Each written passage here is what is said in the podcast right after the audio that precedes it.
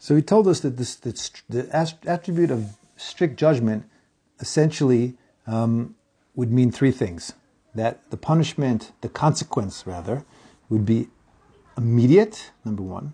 Number two, would be f- the full force of the consequence. And number three, it'd be unfixable. Okay, so that's if God ran the world with strict judgment. That's what would happen. He says, however, well, the way that the attribute of mercy works is that it actually it actually creates the opposite of these three things that we mentioned. So, so what is when God relates to someone with mercy? What happens? So he says it is the, that person who cut themselves off from God by going against God by damaging themselves. That person is given time, okay, so that they do not they don't get immediately destroyed when they go against God. And and um, so there's a so part of mercy is there's simply there's a time delay.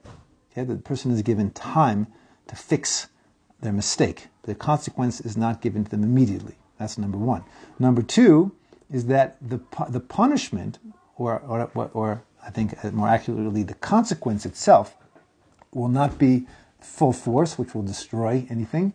And he says that number three is that there is a tremendous chesed that God does to people who mess up, a tremendous kindness that He gives for us, which is really a miracle, okay, which is something called tshuva. Tshuva means that a person can actually, and that's that goes against the third. The third thing is damage can't be fixed. Tshuva gives us the ability to fix the damage that we've done to ourselves. Okay, and that the way that tshuva works is that if a, if a person uproots the desire for something, he takes it, is works on themselves and gets rid of the, the, the desire for that thing, is that God will consider it as as if it erased the action.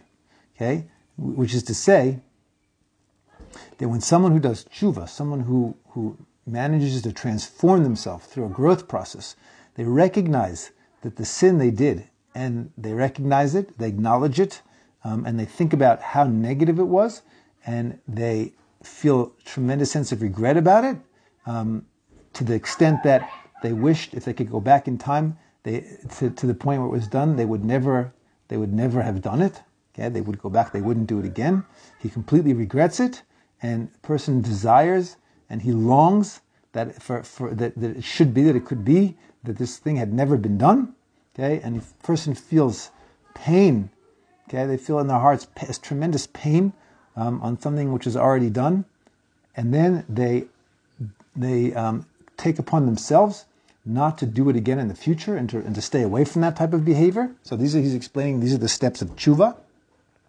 The tshuva is, is, is identifying the issue and, and, verbalizing it to God, feeling the regret, recognizing how much damage you've done to yourself and to others, and then really wanting to, to, to, to really wanting to um, get rid of that thing or that action, wish that action hadn't been done, and it hurts you that you did it, um, and you and you accept upon yourself not to do again in the future.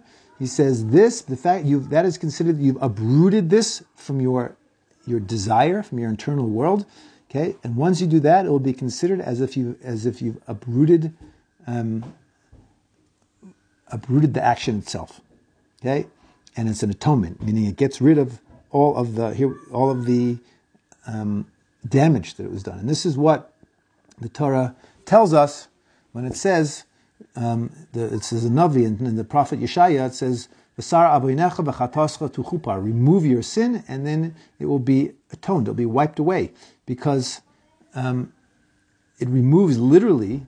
It removes the. Actually, it's saying. I think I read it wrong. He says your sin will be removed, and your um, your iniquity will be removed, and your sin will be wiped away. He says removed, literally removed from from reality, and it will be uprooted. But from the fact that the person now feels pain and regret over what they had done in the past. So even though it's true, the person is not going to come back to life. The person murdered someone else. It, so, so how could it be that you can do tshuva for murdering someone else? Saying the fact that that person was, was murdered, okay, is no longer alive. Okay, so that's all has to fit somehow into Hashem's plan.